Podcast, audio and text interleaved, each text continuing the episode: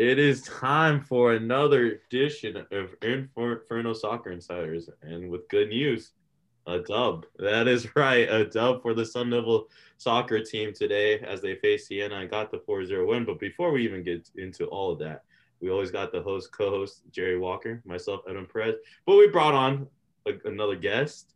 Uh, the guest, he's already made an appearance once on the show, and he he was excited. He was asking, "When am I going to come back?" We kept telling him we'll bring him for a special occasion, and it is today. I mean, they made the tournament, they got the win. Nick Zellersing is that special guest. So before I ask you, Jerry, how are you doing, Nick? And uh, how does it feel to be back on the podcast? Geez, first of all, I'm good because you know the semester's over. Second of all, you're correct. I have been eagerly texting you and talking to you for like the last two weeks about when I could finally get back on this pod. And for the longest time, I thought you were just curving me, saying you didn't want me back on. You know, with all all the issues that I could bring up to this podcast. So, you know, I'm just excited to actually be back.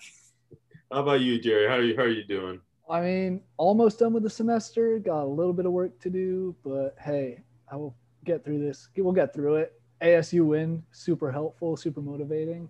They do something great, we can do something great. Absolutely. And, and also, it's always fun to have Nick back on this show. So, what up, Nick? Absolutely. I mean, people love Nick each time we have him on, so we decided to give them that much more. So, all you listeners out there, you get another special treat this week. So, we started off with the tournament, their first tournament appearance since 2014. Obviously, it was a big game for the program. First time under Coach Winkworth, they were able to hear their name called as a tournament, and who they get, who they get, it was Siena, a team that, you know, me and Jerry were questioning who are they going to be about I mean, the team that had uh, only given up three goals, will that be a challenge? Well, the Sun, De- Sun Devils showed that that wasn't a challenge for them. Their attack came out with four goals. The first one from Nicole Douglas in the first half. Second half, they come out with three, a 4-0 win overall. So let me just start. Let's just start with the overall takeaways of the game. I'll hand it off to you, Jerry. What what was your just general impressions of it? I mean, last three games, the biggest issue that I think we've seen is three shutouts against the ASU team. They have not been able to find the back of the net. And Nicole getting her goal 10 minutes into the match was huge. And it was just the ball kind of kept rolling from there. Going into the second half, like you mentioned, scored three more goals, something we haven't seen recently this season. And really, we haven't seen this many goals for ASU since non conference play back in, what, February? Yeah, yeah, absolutely. I think this was a well needed result because we mentioned how this team, when they pull out the wins, it was either the extra time, you know, getting the golden goal, or just those little uh, little factors. Other than that, Stanford to a win in Pac-12 in the Pac-12, their biggest win before that was against that Grand Canyon series all the way in February. So it was a very well needed win. And they got the goals, they got that done. And a huge presence of that was the midfield. And Nick Nick told me during the game how that was a, a huge part of their win. So Nick, talk to me about that aspect and what what, what went on there. Yeah, so these last few press conferences when we've been at uh, was it Sun Devil Stadium, Winkworth and even Nicole Douglas were saying that this team isn't a physical team, and we saw it against Arizona, both these games where they lost every 50-50 ball, whether it's in the attack, whether it's in the midfield, the defensive uh, zone. And so this time we saw them, I mean, they were winning almost every 50-50, and even if they weren't, they found the passing lanes and found it where to intercept. So I thought they were a lot more physical, and bringing that physicality helped shape that midfield. Douglas was um, a huge step up. Wilkinson, I thought, I mean, I've said this over and over these last few weeks. I think she's the most improved player on this team. So she stepped out a lot um, in this midfield. So yeah, the midfield really came in a lot today. I also want to say another quick thing is that having the team back at full health was really good. Seeing Jones back out there, uh, Sullivan looked a little quicker today. Lucy Johnson looked uh, fully restored, so I thought that played a lot as well. Uh, it was huge because I think one of the biggest returners from injury, obviously we saw her in the University of Arizona game, but it was her today and her full help was Lucy Johnson. We saw how much of an impact she had, not only just tackling. I mean, people who got to tune in ESPN3 and got to see for the first time Lucy Johnson, we always talk about how hard her tackles are and they got that in full effect. They showed the replays and all that, but also on the attacking end. I mean, set pieces. She was huge on set pieces all year long with Alexia Delgado, and we see what she can do on them there too with the great shot from from far away. And I mean, talking about the shots as well. I mean, you mentioned how the midfield was present today. I mean, you can see that in the shot category. They, I mean, they had in the first half alone nine shots. Second half they put on 15. It seemed like the whole team was playing very well, including the defense that only gave up three shots, none on target in the first half, and their first shot of the game for Siena was, you know, past the 80th uh, 80th mark. So to t- kind of talk about the defense, I think Jerry, me and you talked about it before the game, but I mean, it was it was truly an impressive performance from them. Yeah, absolutely. I think it was the sixth shutout of the season now for the Sun Devils team. And two defensive players even got goals today. You mentioned Lucy with her long kick off a corner, but also Lieske Carleer hit a goal. At least that's who they credit it to. It was kind of a mad scramble with her and Olive. But another goal that came off a corner and the defense just getting in the right place and putting it away. And then, like we mentioned defensively, another shutout, another solid performance all around in the back and I mean, Cascapera had to make I think one save the entire game. I mean, so that kind of just shows how strong and good this defense was, not allowing Siena any real opportunities. Yeah, just throughout the game. I mean, uh, coach shouted out Jess Hill as well, who won a lot of those one-on-one battles, made it very hard to play on those wings. Callie Dars came up with some huge blocks as well. We talked about the other two, but I mean, those those two were huge in the game, and I think an important aspect of the game was the set pieces. We, we know how important set pieces are throughout the season and what it means for this team. So for the team to be able to perform well on on that aspect of the game, I think was huge. Uh, do you have, do you have anything to add about that, Nick? I know you uh, you dabble with the set pieces and you, you you're a big fan of it. So how do you feel that they did on that aspect of the game? Oh yeah, I mean these guys can't see my uh, nickname in this Zoom call right now is corner specialist. After last time I was on here, because I got a lot of uh, steam from that one. But I was really pleased with what I saw today. I mean, even some of them that didn't they they didn't score on. Uh, I think Johnson had a long ball that went to Douglas, and it was that same exact header that they scored a few weeks ago. I don't remember which team it was, but it was that 1-0 header that went to Douglas on the backside so Douglas had that one again today that just missed the um, far post. We saw that little um, Carleer, like you said, that was a little mix around around the um, the goal. We saw Lucy Johnson, which I did not expect that from Lucy. I know she's got a leg, especially with that left foot, but she was what 20, 25 yards out and put it in the upper V. That it really surprised me. That was a huge show up. And this is a team that when they have the set pieces going, it's going. So they they showed it today. I want to see if they could stay consistent with it though. Absolutely. It's all about the creativity. It's changing it up. And I mean, and that's that piece alone, they changed it up. And when that's working, the whole attack flows better because as as Jerry mentioned and we talked about, the last three games on the road, they were scoreless. You know, you had a three game lose streak, which is bad enough. And you head in scoreless. I mean, there's gonna be questions about your attack and everything like that. But Coach Winkler said it in the press conference after the game it was returning to basics, and I think they did just that. I mean, Nicole Douglas, who who didn't fall off the uh, fall off the world, but it seemed like she didn't had haven't had a goal in, in a long time. She had it today. They set the momentum for the team moving forward, so that was a huge aspect of it.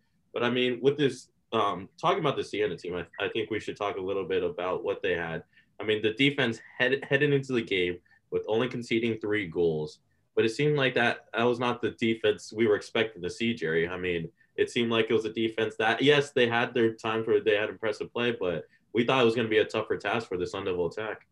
Yeah, I, th- I mean, we've seen how strong the Siena defense has been all season. Only giving up three goals is extremely impressive. But in their last game, in their conference final against Monmouth, they still allowed 20, I think 22, 23 shots and that is almost exactly what ASU got today with 24 shots, 10 on target. So just a matter of making and or making your opportunities, and more importantly, taking advantage of them and finishing off the chances that we saw ASU do today. And I mean, the Pac-12 compared to the MAT or the MAAC, not exactly even conferences. So I mean, it's not necessarily surprising that the ASU offense was able to outmuscle the Siena defense, considering they've played UCLA, USC, Stanford, all these household powerhouse teams. It's kind of just an another impressive win to put on that resume. Looking forward to Duke next, and if possibly get a win against them, you rematch that USC team that you beat earlier in the season. Yeah, absolutely. Will be that'll be interesting matchup. Ole Miss versus USC. Uh, we'll set up who if the Sun Devils win, who they'll face next. But I mean, can't uh, before we get even into that matchup, you know, I just wanted to mention Adams from Siena. I think she played a beautiful game too. I think she she was a huge part. She tried uh, she kept the team in for most of the game. I mean, heading into half 1-0, I think the coach would have taken and given the shots that the Sun Devils were taking. So, I mean, you can't.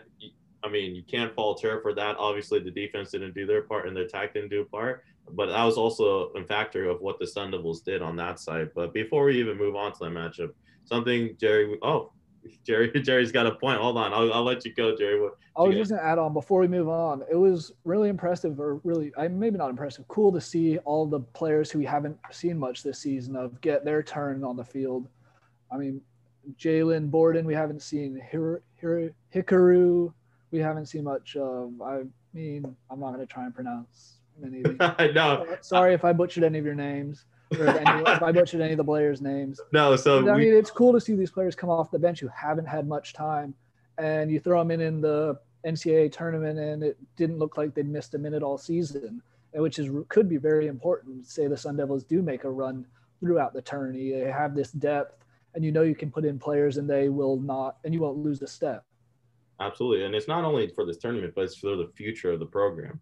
I mean, you want to give the playing time and give them the experience. This tournament experience obviously is huge for them and get, playing in the spotlight. I mean, this not have been this, this has been the biggest spotlight they've been in since 2014, obviously. So this is huge for them. And they made 11 substitutions, as you talked about. We got to see Laura Barbary, a name we haven't seen. Obviously, Olive Jones will return from health. Tyler Herman Watts, Nicole Soto, Kiki Stewart, who's been becoming a, a player to come off the bench quickly. Mean, Kiki just stop me real quick. Kiki had a chance to score today. She had a shot that kind of just went wide of the net, and I mean, that just shows more scoring depth. Sorry, interrupting you. No, no, go ahead. No, no, it was, it was a great point. Uh, Julie Kaharko, uh, Corey Sullivan, Hikaru uh, Minami. I mean, you mentioned her. She almost she almost had a good rip from far away. Amanda Green, we've got to see her between the posts. She started the first game. Obviously, we haven't seen her since then, so it's good to see her. Anna White, Jalen Warden. I mean, it's very important to have that versatility off there. But there was quite. I mean, Nick, I'm going to hand it off to you here first for this next question. But there's quite a few players that uh, played a key role for the team. But what one player stood out for you? And that was key for the victory for the Sun Devils. All right, so first of all, I'm gonna kind of uh, just go backtrack. You guys keep saying if we play USC, I'm gonna say when we play USC. That's all right. That's fair. We just like to we like to think this Duke matchup is going to be very good. Which will, Hey, hey, you, you can never look past any opponent, especially one as No, good. you can't, but you can always look forward. yeah, you can't look forward to it. But second of all, I'm gonna kind of break the rules here and go off the two that subbed with each other, and that's um, Jess Hale and Herman Watt both playing the right back a bit today. And I know they didn't put up the stats, but like when I talked about physicality earlier, these two combined won nearly every one-on-one. I saw them intercept a handful of passes, and I want to say, let me pull up the stats real quick. Uh, they had three corners, and only one of those corners came because of the right backs. So they held down any offensive chances down the left wing for Siena. So really, those two right backs, even though they were flipping back and forth and not one truly held down the fort, I really thought those two shut down at least half of Siena's offense today. Yeah, absolutely. They were that right back position was has been strong all season, and both times, whether it was Herman Watts or oh man, why am I Just, or Jess Hale? Yeah, no worries. a blank right there. But no, both of them have been solid back there all season, and I mean, it was, today was just another great example of that. So Jerry, to back, uh, I mean, uh, Nick kind of broke the rules, but it's all right. We accept that since he's our special guest. You got he took the Jess shows Charlie Herman Watts. Are you gonna go the similar direction, or are you gonna change it up a little bit with your pick of which players? I- I'm gonna go with a player we mentioned a little bit earlier. I'm gonna go with Lucy Johnson. She first game back against Arizona, played a good role. Kind of, we saw her in a bit more of a midfield role or more of like a wing back moving up the f- field more. Today we saw her back in her left back position, and oh, was she good back there? Strong defensively, got the goal, had an assist. Her and Alexia were causing mayhem on the corners. Kind of just another strong performance, showing why she has been such a great addition for the Sun Devil team this year.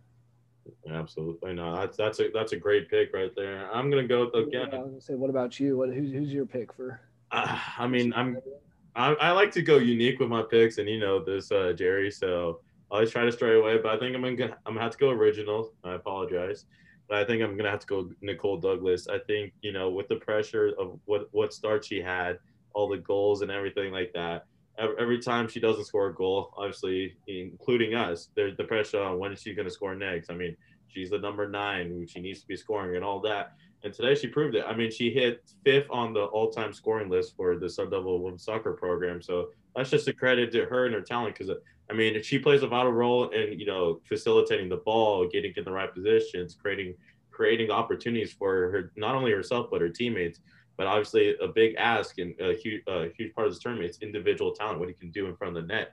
And Nicole Douglas has that, and they needed that. And she set the tone for the rest of the game what you want to say. When you get that first goal, it's gonna make things easy for your attack. It's gonna ease it up, especially in this kind of pressure where the Sun Devils have the pressure uh, since it was the first tournament game since 2014. So I think she set the right momentum. She did what was asked of her, and she did it very well. So credit to her and and what she did, not only just scoring, but just all over the field. So, but again, that's also you know, I just shouted out her, but there's a few names we easily could have gone with Lieske Carleer. Yeah. I mean, there's um, Alexia Delgado with the assist. I mean, there's yeah. so many players on that team that played because I think it was a team win overall. And I don't think there was anyone who had a bad game by any means. It was kind of like you mentioned, a team win, strong team performance all around. Everybody did their job and did what they were there to do. And that's, I mean, part of the reason it was a 4 0 victory for ASU. Absolutely. And before we preview this Duke matchup, uh, I I made a promise to Nick before the podcast to mention something and uh, something that we got to get a little bit of a chuckle of. This is no disrespect to who made this and all that, but there were some little moments with the graphics at the ESPN3 with miss had some misspellings of Lieske Carleer. So all I'm saying is now now that they won the game, all I ask is to look at the line rosters Lieske has no A's in her name. I can tell you that, at least her first name. They spelled it with two of them. So all I ask is just spell the names right and, you know, just pronounce them. You know, I mean, they made this whole tournament run. They're going to be a huge presence. So, I mean, Nick, you saw it yourself. You know what I'm talking about. right when I saw it, I'm like, because I saw Lukaku and I'm like, isn't that like a European player? and I'm like, and I reached out to you right off the bat. I'm like, is that how you spell her name? Because I was 99.9% sure there's no U's in the name or the W's, and I saw a lot of those compared to the I, E, and S. It was it was a little little bit of a shock. I mean, maybe it was the, the I mean, they have a lot of games. I mean, credit to ESPN for broadcasting all those games and all of that. But oh, yeah. when you have preparation and graphics and you got those players, I mean, I think the main ask is to get their names right, especially if you're showing that graphic art up there because you know it was there for a while. So I mean, it was just a little rough on that end. I mean, Jerry, I mean, do you have anything to add about I mean, that? I heard heard a couple mispronunciations here and there, but hey, I mispronounced some names even today. I think I did. So I it mean, happens happens to everyone. But like the graphics, eh, yeah. you can't. It, pronunciation is kind of a little different than a written spelling of the name.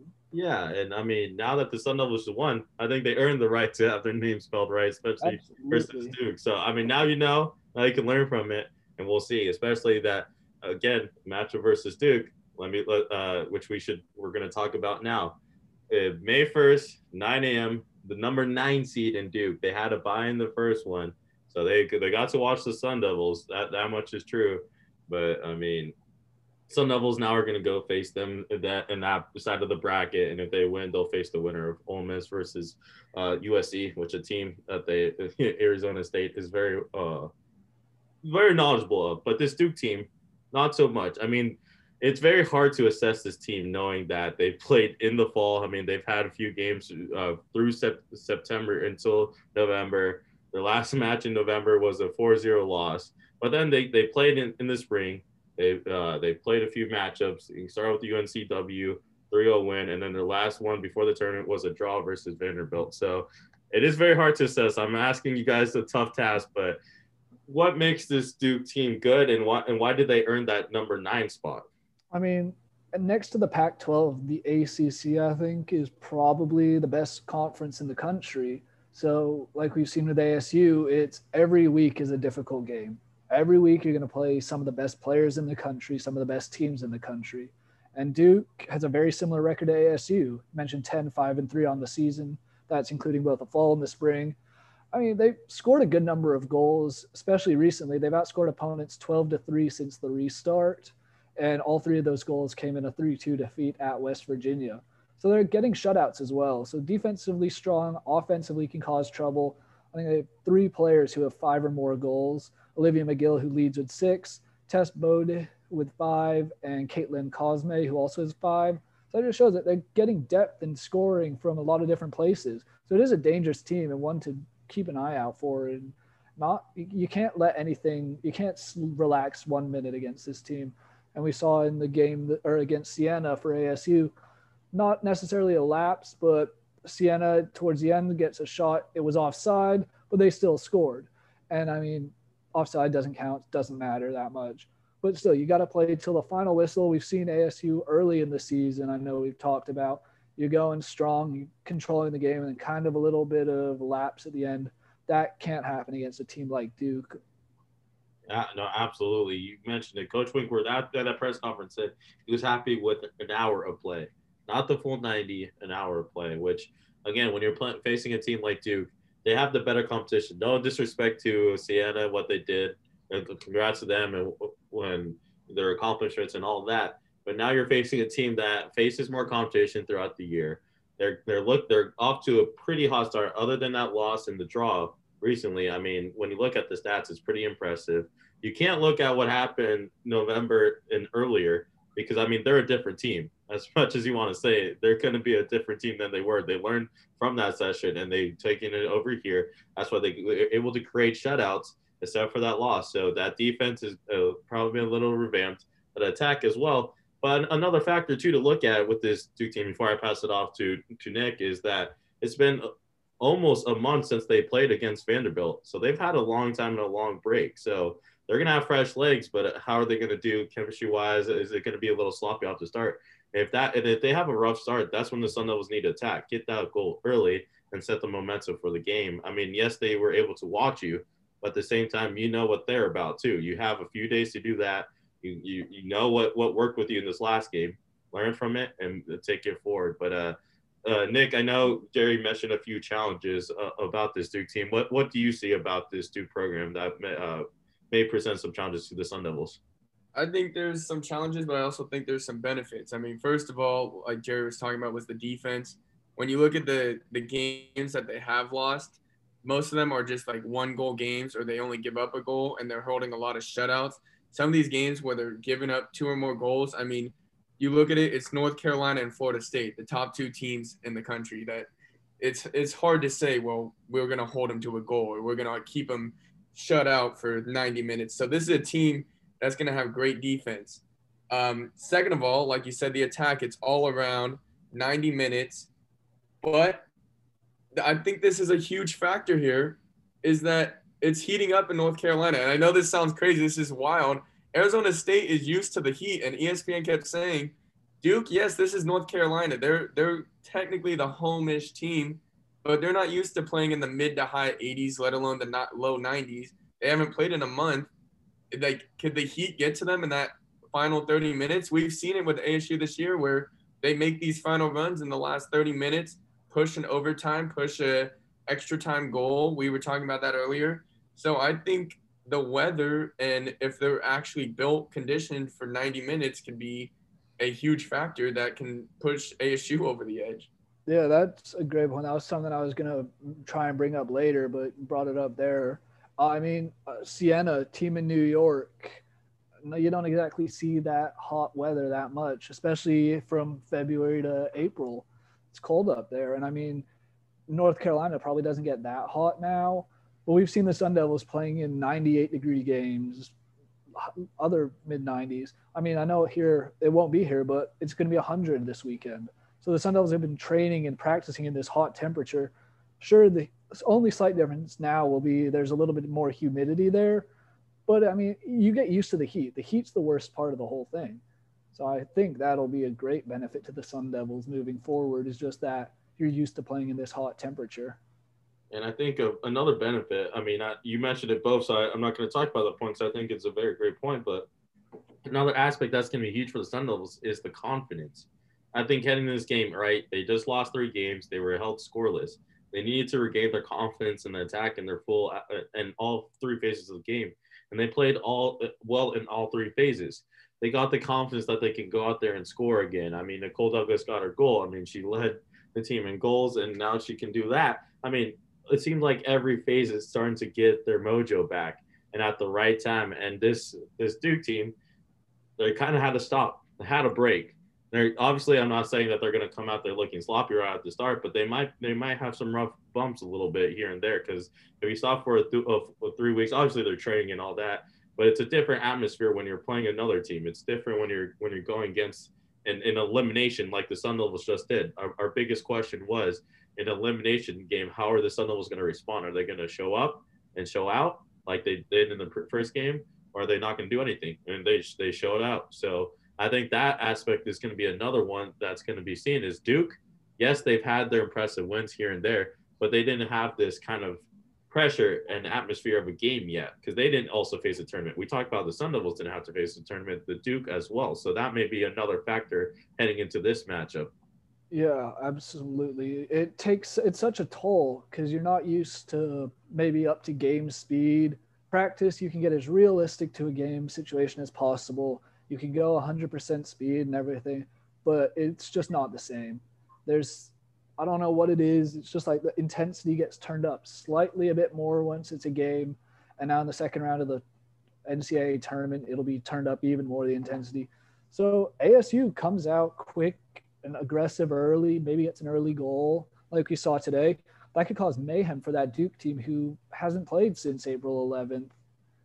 Go ahead. Um, I got a question for you too. So obviously it's Greensboro, uh, North Carolina, not too far from Durham. I mean, same state. Mm-hmm. So for kind of a home game, they've also had two neutral games here in 2021. So you could kind of say they're new, used to the neutral site. Do you think they could take a quote unquote home field advantage here? Go a little more at home. I mean, oh. uh, you yeah, you can, okay. I'll go first real quick um, to make my point. Um, I was I was my one worry about the Sun Devils is the the struggles that they had was on the road, correct? And this was going to be another game where they had to travel and all that, but they showed out. I think they kind of got away from that road struggles and, and everything from that from that worry kind of aspect. But every advantage does matter, and those little things are going to factor in, you know. And everything in soccer, I mean, we're talking about the heat. That advantage is uh, Arizona. This little factor of location tends to favor Duke. How much of how much of a factor will it play out? We will see because I mean, in this first game, only attendance was 81 people. Uh, so I mean, it's not going to be like a full crowd yelling at them, going back at them. I think it's not going to be that rowdy uh, University of Arizona game that they're going to have to face. But location wise, in that aspect, you would like to think that at least favors them a little bit. I don't know, Jerry, if you feel the same way. Yeah, I mean, it's I've looked it up. It's 108 miles between Durham and Greenville, where I think the next round is being played. It's an hour 40 drive. If fans are allowed, it looked like there were fans in the crowd. It might have just been friends and family. I'm not 100% sure, so don't quote me on anything. But I could see Duke bringing a ton of family and friends down and having – a good support in Greenville because it's really, really not that far away. Yeah. I mean, I guess the game's what early, but actually no, it won't be early. It'll be a noon o'clock kickoff there, and yeah, it's yeah. It's yeah, it's going to be a huge factor. And let me correct myself too. They played in eight, eight the tournament. It was always in the fall, and obviously right now it's a different season. It's been months since. Obviously, it's going to be a different, a different atmosphere and all that. So let me present you guys with a question before we get into our predictions and, and wrap it up. What's going to be maybe you can name a player or you can name a, a whole aspect of game. Where is this game going to be won and who's going to be very important in this game? So I don't know who wants to go first. I I can go for or yeah, good Nick, go for it. Oh, no, I think he, I think he. Are you, I think are you pointing, if, hey, if you're pointing yeah. at me, I can go first then. I mean, looking statistically wise, the defenses and offenses of both these teams are almost identical. ASU this season has scored 1.69 goals a game. Duke has scored 1.61. So a point oh or eight tenths of a difference there. Defensively, it is virtually identical. 0.88 to 0.89 for ASU, slightly less. So I mean, I just by looking at those, I'm going to say the biggest battle will be whoever wins the midfield. Whoever controls the midfield will have their have the chance to take control of the game, put their foot on the ball, take the tempo, control the pace of the game, get out, get going. Uh, yeah, so I'm saying the midfield. And I mean, Nick, you talked about it earlier. The midfield was great in the game against Siena this afternoon. So did, that, did he did he steal your uh, did he steal your answer a little bit, Nick? So I know. I mean, mine was gonna be if they flew me out there and I videotaped the game. So I think that'd be a big difference. but um, I'm I'm gonna go a little crazy here. You know, when I'm on the podcast, I gotta go crazy. Oh, oh. so obviously, there's the main people and the main you know points of focus. The midfield, there's Delgado, Douglas, Wynn, Cascapera. All of them, they have film on everyone. You know, you know those girls. You know what they're gonna do. I'm gonna go with the two that have not as much film and are on the rise. I'm gonna go with Williams and Wilkinson. If those two can make their point and truly like mark themselves on this ASU roster, obviously they got their lock. It's late into the season, but if they can make a point, because Wilkinson is my improved player of the year, Williams is starting to shine up top.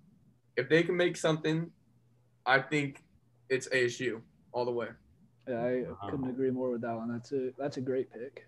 That's that, that's phenomenal. Don't for you. That's not even a bold one. I like it. I like it. That was a great choice. For me, I like what you both did, but I'm gonna go different. And I think it's gonna be a goalkeeper battle. Now, and I say this because both the both these goalkeepers have been tested, but not too too much. Obviously, this last game, Cascapera was tested only one shot on goal. And I mean, when we look at the Duke's goalkeeper, I mean, 17 games played for Ruthie Jones, and she had to come up with 43 saves. And for Cascapera, what was noted was 15 games started and 52 saves. Now, again, I'm not saying that's not a lot, that they're not ready for this moment or anything like that. But when you test it out, it's almost around three three shots a game for both of them, uh, uh, three saves per game, and which is it, it is good because it shows that their defenses can step up, they can play well and all that. But when the ball comes to them, who's going to have the better game? Who's going to communicate with their defenses better? Who's not going to have those mistakes that's going to lead to opportunities and all that? So I think, as Jerry mentioned, midfield is going to be huge. I think we, we can talk about all that. I mean, players, those low key players are going to be very good, but I think goalkeepers and who shows out is going to be important because one little slip up, I mean, we've seen what it can make in a game. It could open the game wide open, even if you're doing well. So I think is truly going to be a goalkeeper battle for me. Just a quick question for you, Edwin, on that in terms of the goalkeeping. Uh, Cascapera only had to make one save against Siena. Do you think that has is anything to kind of maybe she hasn't been hasn't been tested as of today or as of in the tournament? I know we've seen her be tested as of late, but do you think seeing that Siena game and how she didn't have to do much, it might take a little bit to get going against Duke?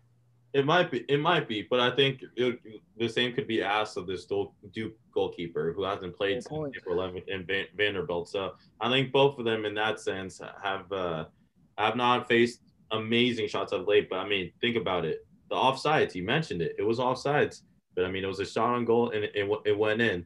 Those little things are gonna matter in this Duke game where I mean, just this one chance is going to make the difference. It truly is. One chance, I think, is going to truly open the game up for either side. I'm not saying it's going to be open for Sun Devils or Duke. So I think it, it is an interesting factor. It's going to be interesting to see how Cascapera did, but I think the communication was very solid today. I mean, yes, she didn't get tested, at least with the ball coming in, but I think there wasn't the defensive miscues that led to opportunities for the other team in that situation. So in that sense, I think they're more prepared in a sense than Duke is. So but I think it will be an interesting battle. Yes, Nick. Sorry for cutting you off. I mean, oh, got something else to say. all right, all right. So another factor right here. Ready for this one? This is a bold take. All right. We're starting a streak. The streak that's gonna win games, a set piece. We're gonna get a second straight game with a set piece. I'm calling it right now. Mm. Whether it's a free kick, corner kick, goal kick, a throw in, we see a, penalty a, kick, if we see a, if we see anything. a goal kick goal, We're getting a set piece, okay? I'm calling it right now. We're starting a streak. We're one game in. They're gonna get invited to the NCAA tournament. the goalkeeper goal. See, now when I mentioned goalkeeper battle, I didn't think it was who's gonna get a goal. I thought it was more of who's gonna save the save the ball, who's gonna throw it out, who's all that.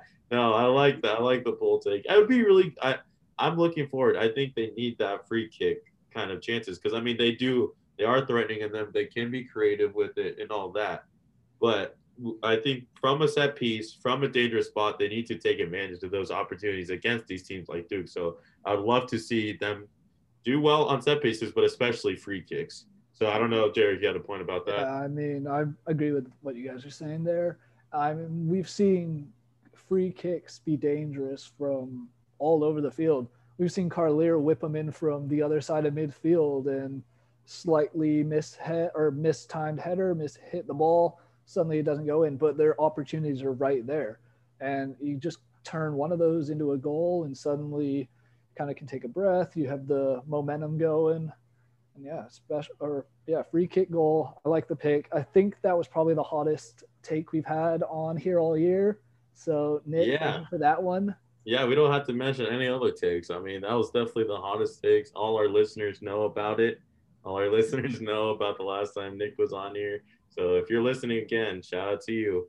Uh, but uh, before, appreciate it. yeah, we appreciate you, all of you listening. We appreciate the, the love and support and uh, all the feedback. So, but I'm I'm gonna give you both a little bit of time to make your predictions.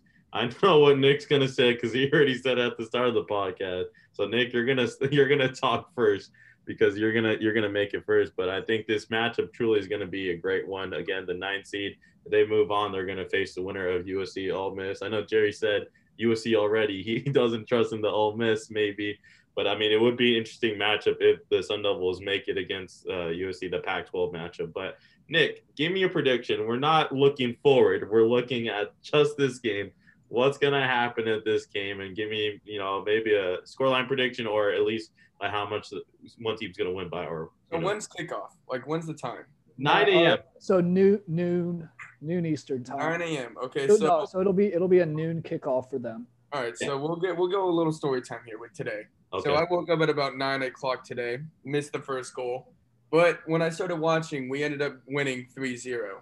So I'm gonna say it's gonna go with that same exact score. We're going 3-0 because they average three goals when I'm watching uh, and not videotaping. When I'm videotaping, they average about one to two.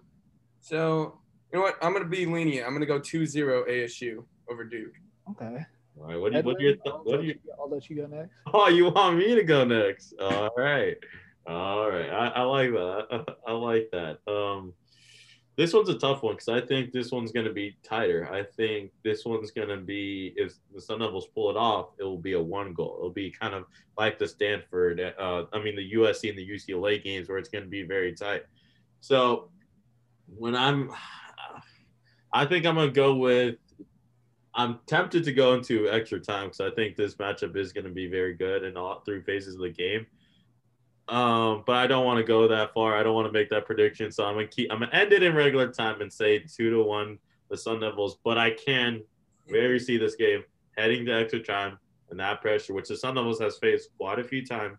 I mean, they had a span of four of six games where they did that. So if they go to extra time, I don't think they're to be too worried. But we'll see. Uh, Jerry, what what about you? What, what what are your thoughts? I'm to go one further than extra time. I say this goes to penalties.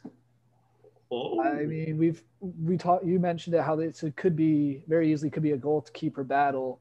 I can see both goalkeepers keeping a shutout or allowing one goal. So maybe nil nil going into penalties or one all going into penalties. But who's taking uh, that, that? That's my prediction. But who's taking a penalty? Because I mentioned it last time. The Sun Devils only have done one penalty all year long. When I was Nicole Douglas who converted it. Um, so who's gonna take that? I mean, uh, Duke. Duke. I mean, you got to assume Nicole will take one. I would think Alexia would probably take one. Lucy. So there's three. Hmm. What else, what else we got? I, mean, I, I can see Olivia taking one. Oh, uh, I Carleer Van Dersen? I, I was I was gonna say Lieske Carleer as another one because we've seen her have some rocket shots this year and rocket set pieces. Well, Van Dersen had a nice uh, yeah, that's yeah, that's another one.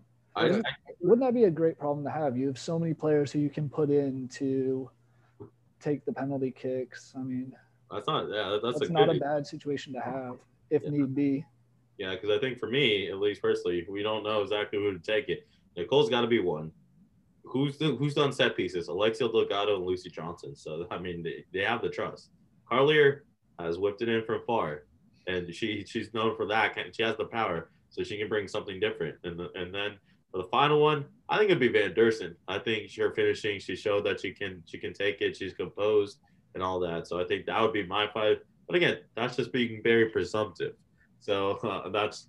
But I mean, you didn't tell me who's going to win the penalties, Duke or Sun Devils, if it hits that. Because I mean, oh, I mean, I'm I'm gonna go Sun Devils winning penalties. So Okay. yeah. Well, uh, you think? but really, really, I mean, it could go either way. Penalties are like a crapshoot. You kind of just go in, and it. You could be you could be the best team in the world playing the worst team in the world. You get to penalties, who knows what can happen. I mean, Absolutely. eh, that, that's the great thing about this game. And this about game, when it goes to penalty kicks. and this game uh, as itself, as overall, could go either way, as we mentioned. I mean, both Oh, these sides absolutely. it's very even and all that. But before we even end this podcast, we always like to wrap it up with one final thing. So Nick, I'll, I'll let you think about your thing. And it's not, it can't be you flying out to North Carolina. You already mentioned it before, so you're gonna have as, as fun as it would be to be there, and I mean, cool to go cover an NCAA tournament. I yeah, I don't see us. I don't see us making it to North Carolina in the next what three two days. Who knows? So- So yeah, you have to come up with something else as your final thought to wrap it up. So do you have one ready, or or should I go? You To, guys go. You guys go. I'll finish it off. all right, Jerry, you want to want to start it off? Yeah, sure. I mean, I guess my last thing to say is it was a great performance for ASU today, coming off three consecutive shutouts. So you kind of we'll see. We've seen that turn. Hopefully, it continues to go, and they go into playing this Duke team, strong team, good team. Anything can happen. It's the tournament. It's I guess it's not March Madness. It's what April. I don't know another word. There, there's madness except that begins with an A. So we'll say April madness. Amazing April. Oh, it's going to be an amazing April and then more May madness. Oh wait, the game's on the g- next game's in May, so it'll be May madness. All right, I like it. I like that. Um, let's see. For me, how do I wrap it up? I say, um, if you didn't watch the first game, I, think, I mean, they won it. I mean, they they showed that it's it, it's worth waking up at 9 a.m. Don't miss the first goal. Don't miss any minute. You never know when when the game's gonna start. So, uh, when when the first goal is gonna come. So come right at 9 a.m. Support them. Uh, it means a lot to them. I, I mean, they showed all year that they beat the teams like USC, UCLA. So even when they're doubted, even when they're pegged to even be, be picked last, they surprise people. So let's see if they can continue to surprise people in this May matchup. So that is my final thought. I'm just gonna hop in real one second. It's on the, the game's on E ESPN three, so it's not like the Pac-12 network where, I mean, I don't know why, but virtually no TV providers get the Pac-12 network. This Yeah. game's on ESPN three. You can watch it on your computer. You can watch it laying in bed, laying by the pool, whatever you're doing. There's no excuse not to watch this game, and it's going to be one of the best games of the tournament, I would assume. And if you want a fun challenge, see if you can spell leash scope better than they do. I mean, that's that's a that'll be a little fun challenge for you yourself to do while while the game goes on. But uh, Nick, do you have any final thoughts for? Uh, I know Uh, you're, you're laughing a little bit. Looks like you got we got a great one to wrap it up. Yeah, so when I was listening to the game today, the ESPN announcers were saying I think Pac-12 won three of the last four natties, and that it's about a three-team dynasty. I got four words or four words. Let the dynasty begin. wow, that's an electric. He's not, even, not gonna Hey, explain. just nothing. mic mic drop and just walk out right there. it's a beautiful Let mic. the dynasty begin. I mean, this is a team we could. This is a dynasty we could potentially see in the future. Yeah. Um, I think what we're losing. ASU's losing two, maybe three players next year. So all returners. You're getting in a whole load of new incoming freshmen, and the program's kind of just going to keep steamrolling, chugging along, building momentum. So Absolutely. So, I mean, that's going to wrap it for this edition of Inferno Soccer Insiders.